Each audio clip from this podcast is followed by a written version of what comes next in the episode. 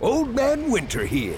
If I had it my way, it would stay winter all year long. Short days, wind chill, black ice, and a good polar vortex. Oh, heaven! Wait, is it getting warm in here? Your cold snap is over, Old Man Winter. Spring has arrived. Spring. Spring is here, which means it's the perfect time to get away in the Hyundai you've always wanted. Visit the Hyundai Getaway Sales Event, where you can get great deals on all of our award-winning Hyundai models, like the tech-filled Tucson and Kona, as well as the spacious Palisade. Enjoy wherever you go with the peace of mind that comes with America's best warranty and three years or 36,000 miles of complimentary maintenance. But hurry in, these deals won't last. Add more joy to your journey at the Hyundai Getaway Sales Event. Now get 0% APR or up to 1500 bonus cash on the Hyundai Tucson. Now, during the Hyundai Getaway Sales Event. Offers end soon. Call 562 314 4603 for details.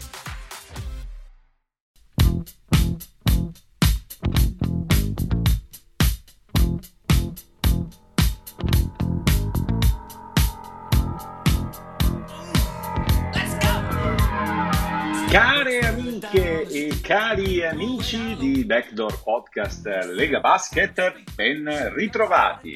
Eh? Vi è piaciuto questo inizio istituzionale? Così la prossima volta potrei fare anche una voce un po' più impostata, ma non la farò, non la farò. Accontentatevi di questo inizio, puntata in cui ci sono tantissimi spunti. Io ho dovuto faticare un sacco per eh, mettere ordine fra tutte le sollecitazioni emerse da questa nuova giornata di campionato, come sempre non riusciremo a trattare tutto, ma va bene così, ci mancherebbe, però abbiamo tanti temi da trattare. Eh?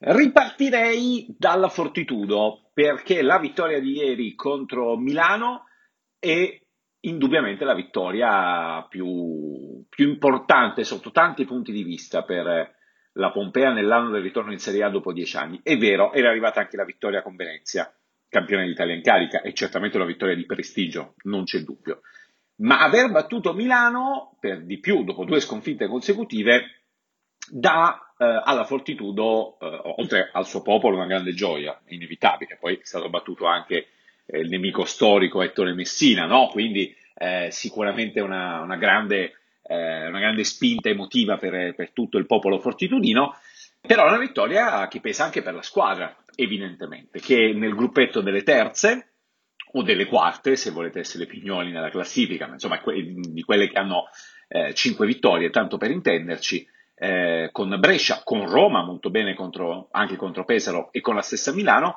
ed è una vittoria inevitabilmente che può dare un'altra dimensione al campionato della Fortitudo. Attenzione però, attenzione, prendo esattamente le parole di Antimo Martino, ottimo allenatore ed eccellente analista a caldo, perché se sentite le sue conferenze stampa, se avete modo di sentire le sue conferenze stampa dopo la partita, raramente pecca di lucidità nell'analisi. Questo è, è un grande merito, secondo me, del, del coach Molisano. Dopo la partita con Milano ha evidentemente provveduto subito a placare tutto l'ambiente sovraeccitato, e ci mancherebbe altro, dicendo una cosa molto importante tra la partita che possiamo definire scialba, lo, lo, definiamo noi, non è il termine di Martino, lo definiamo noi, scialba di Cremona e questa esaltante con Milano, c'è una sana via di mezzo. Ecco, se la Fortitudo durante la stagione riuscirà ad assestarsi su questa sana via di mezzo indicata da Antimo Martino, eh, credo che la, per, per i tifosi della F le soddisfazioni possano essere ancora superiori rispetto a battere Milano, che già di per sé naturalmente è, è una grande soddisfazione. È un grande se però, eh? cioè se la Fortitudo riuscirà a trovare questo equilibrio, perché comunque è una squadra che ha tanto talento in attacco, in difesa un po' balla, eh, anzi parecchie volte balla, in trasferta soprattutto non riesce a trovare continuità, ehm, sono arrivate tre sconfitte anche pesanti nelle modalità, a Varese, a Roma e, e a Cremona, però inevitabilmente è una squadra che non si può sottovalutare, anche in corsa playoff, anche in corsa finaletti di Coppa Italia, perché ha talento, perché ha esperienza, perché ha tanti giocatori da Serie A, eh, che la Serie A la conoscono bene. Ieri Arradori ha festeggiato 400 partite in, nella massima serie ed è un traguardo prestigioso, importante per la carriera di, di Pietro. Quindi attenzione alla Fortitudo che ha dimostrato che quantomeno con le grandi può giocarsela Certo, ribadiamo, c'è da trovare più continuità, soprattutto contro le squadre che, come eh, a differenza di Milano e Venezia, forse danno un po' meno motivazioni, un po' meno eh, brio, se volete, alla sfida. Su Milano, giusto una battuta al volo, Messina ha detto in eh, conferenza stampa nel post partita eh, che anche la qualificazione in Coppa Italia è in dubbio e credo che Ettore sappia benissimo che non ci, non ci crediamo, eh, crediamo piuttosto che sia una, eh, non una provocazione, ma un modo per pungolare il gruppo, eh, perché l'abbiamo detto nel corso di queste puntate, per chi ci ha seguito dall'inizio lo sa come, come la penso. Eh, Milano ha l'obiettivo di andare ai playoff di Eurolega e quello è l'obiettivo in ordine di tempo più importante, il primo obiettivo della stagione. Poi dopo c'è tutto il resto e verrà tutto il resto, la ricerca dello scudetto naturalmente, anche la Coppa Italia, perché no?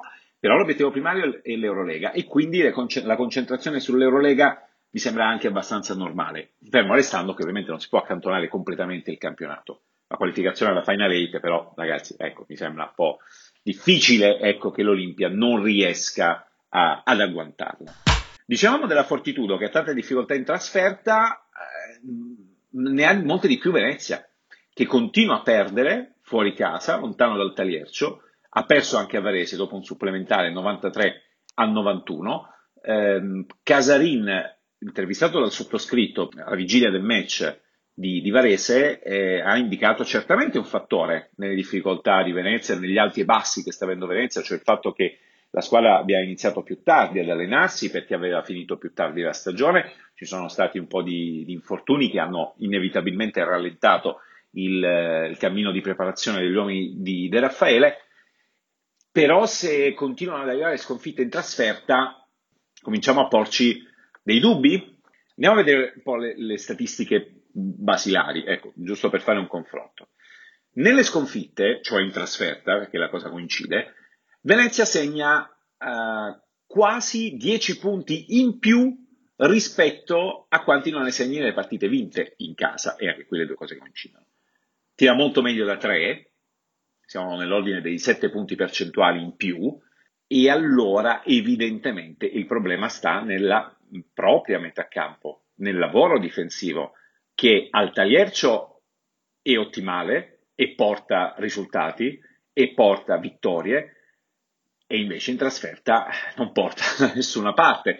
Quindi evidente che il problema di Venezia in questo momento, almeno evidente, secondo me lo è, è un problema di tenuta difensiva lontano dal tagliercio. Cioè una squadra che non riesce a difendere come sa, perché non l'ha dimenticato evidentemente come si, come si difende in Serie A, ma che non riesce ad essere altrettanto efficace in, eh, in trasferta. Eh, è vero che il campione statistico eh, non è ancora così eh, eccellente dal punto di vista quantitativo per fare discorsi assoluti, però sono 5 partite fuori e perse, 4 partite in casa e vinte. Eh, insomma, sono 9 gare, comunque un, un'idea ce la possono dare. Problemi difensivi di, di, Venezia in trasferta sono problemi che cominciano a essere particolarmente grossi ed è evidente che De Raffaele è uno che non è certamente uno sprovveduto, sa benissimo come affrontarlo. Eh, certamente anche le vittorie in Eurocup danno comunque motivo di, di soddisfazione a Venezia del, del, fatto che comunque il lavoro eh, fatto fin qui non è completamente da buttare, anzi è arrivata una vittoria anche di prestigio in, in Eurocup a Belgrado contro il Partizan. Lì la difesa ha funzionato e come se ha funzionato, però parte da lì, deve partire da lì anche in campionato. A proposito invece di Varese, Francesco Matteo Bertoli ha incrociato a fine partita Capitan Ferrero. Volevamo far sì che il biglietto pagato dai tifosi...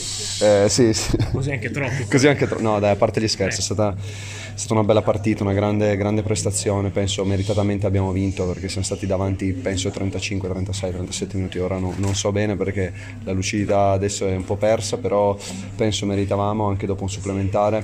Abbiamo fatto una partita veramente di squadra, eh, chiunque è entrato ha dato qualcosa, poi alla fine eh, Josh May ha fatto proprio qui Josh è qui. Ha fatto, ha fatto, veramente qualche magia, però anche Jeremy, senza stare a nominare i singoli, abbiamo fatto veramente, ognuno ha fatto qualcosa e quando è così è giusto portarla a casa, oggi il pubblico è stato strepitoso, eh, ci ha dato una grossa mano e, e quindi meritavamo questa partita anche perché abbiamo avuto due partite non semplici fuori casa e volevamo riprendere il nostro cammino. Ecco, la domanda è un po' scontata, però Varese qui in casa è sempre un'altra squadra. Anche stasera queste partite 24-9 pronti via, super intensità, difensiva offensiva, in trasferta a volte lascia stare Milano, però a volte si parte un po' di corrilento, però avete un momento di buio totale, mentre oggi l'avete avuto perché dovete rimontare, però vi siete poi ripresi Beh, subito. C'è sempre da dire una cosa che giocano sempre anche gli altri, eh, anche gli altri vogliono la stessa cosa che vogliamo noi, sicuramente noi in casa abbiamo, abbiamo qualcosa in più perché abbiamo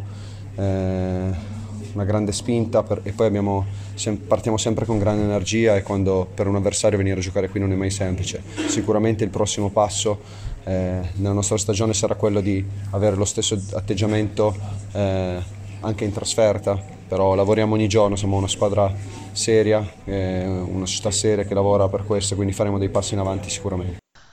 Il terzo argomento di questa puntata riguarda la lotta per non retrocedere le zone basse della classifica. Detto che è una classifica ancora cortissima, e va da sé perché eh, sì, siamo alla nona giornata, però già nove squadre hanno giocato una partita in meno, eh, hanno già usufruito del turno di riposo. Bisogna poi vedere se usufruite il termine corretto, ma questo lo affrontiamo o lo riaffrontiamo se preferite un'altra volta.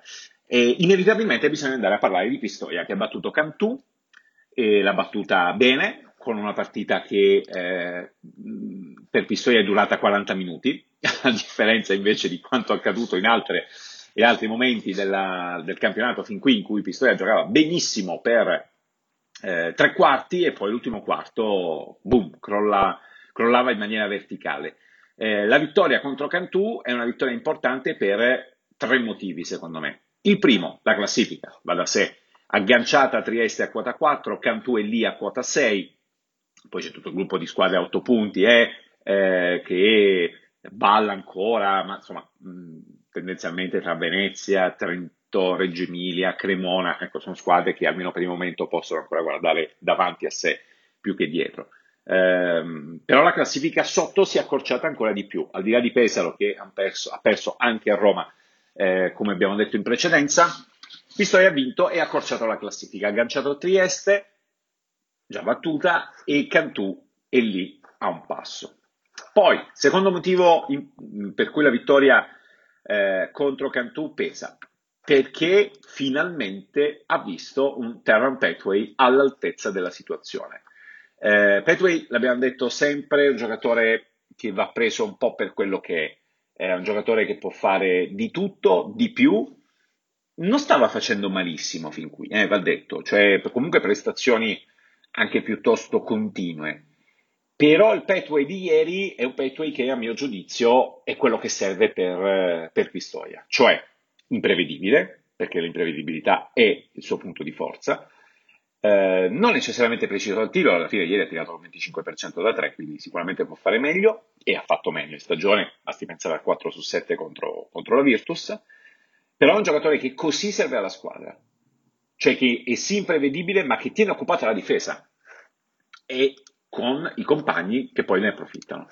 E l'altro aspetto importante, secondo me, della partita di ieri è stato che eh, la panchina eh, non ha dato un grande apporto in termini di punti, eh, non ha dato un grande apporto in termini così di, di, di ciccia visibile, ma ha dato un contributo eh, che è stato estremamente utile per non perdere la bussola nei momenti in cui i titolari sono andati in panchina. E D'Ercole ha comunque giocato 11 minuti di grinta, Della Rosa ha chiuso con più 10 di plus minus, Johnson è andato in doppia cifra, Whittle comunque ha fatto una, una partita di buon livello, cioè una partita da giocatore che può stare in Serie A. Poi la partita ovviamente per Pistoia l'ha vinta gli altri, l'ha vinta Petway, l'ha vinta Landi, l'ha vinta Dowdell, eh, cioè tutti i giocatori che poi hanno inciso anche dal punto di vista statistico. Però l'apporto della panchina è stato utile per far rifiatare i titolari e poi averli nel, nel momento top della partita pienamente, eh, pienamente a disposizione, a parte Salomo che è uscito per, per raggiunto limite di falli. Quindi sono tre dati che sicuramente permettono a Carrea di guardare con eh, un po' più di fiducia al proseguo eh, della stagione. E, e, sotto effettivamente la cosa comincia a diventare interessante. E vi dico la verità, io onestamente di togliere completamente Pesaro dalla lotta per non retrocedere non me la sento. Non me la sento perché la squadra di, di Perego eh, continua a offrire delle prestazioni magari altalenanti nel corso dei 40 minuti, però ieri è stata in partita con Roma fino alla fine, certo, certo, otto sconfitte in altrettanti match è un fardello pesante da portare, siamo d'accordo. Però Pesaro è sempre lì, Pesaro lotta, non, non molla e ha perso con Trento supplementare, voglio dire, sta offrendo prestazioni che eh, non inducono certo a essere ottimisti in maniera sfrenata dalle parti dell'Adriatico, però è una squadra che quantomeno ha voglia di lottare, che dimostra di saper lottare. Basterà per salvarsi? Probabilmente no, però sicuramente per non abbandonarsi al destino cinico e baro credo che possa abbondantemente bastare. Chiudiamo qui questa puntata di Backdoor Podcast dedicato alla Lega Basket. Abbiamo citato Venezia e ovviamente ci uniamo anche noi all'abbraccio a tutta la città, al messaggio di solidarietà che la Lega Basket ha voluto mandare nei confronti di, di Venezia, la cui rappresentante cestistica, eh, l'abbiamo raccontato, insomma non, non, riesce ancora ad essere efficace lontano dal tagliercio, però è certamente eh, motivo di orgoglio per, per, la città lagunare, su questo non c'è, non c'è alcun dubbio. Noi torniamo lunedì prossimo, sempre puntuali, naturalmente alle 18 su Backdoor Podcast. Ciao!